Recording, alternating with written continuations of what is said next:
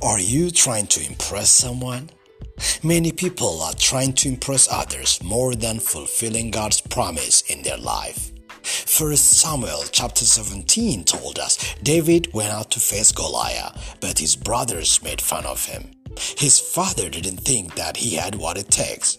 King Saul said he was too young and inexperienced. No one believed in him, but he didn't go out to prove to them that who he was. The creator of all universe is saying, My child, stop struggling to prove someone.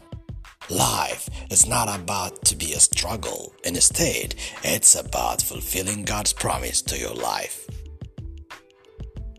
Do you need prayer, counseling, spiritual guidance? Feel free to contact us.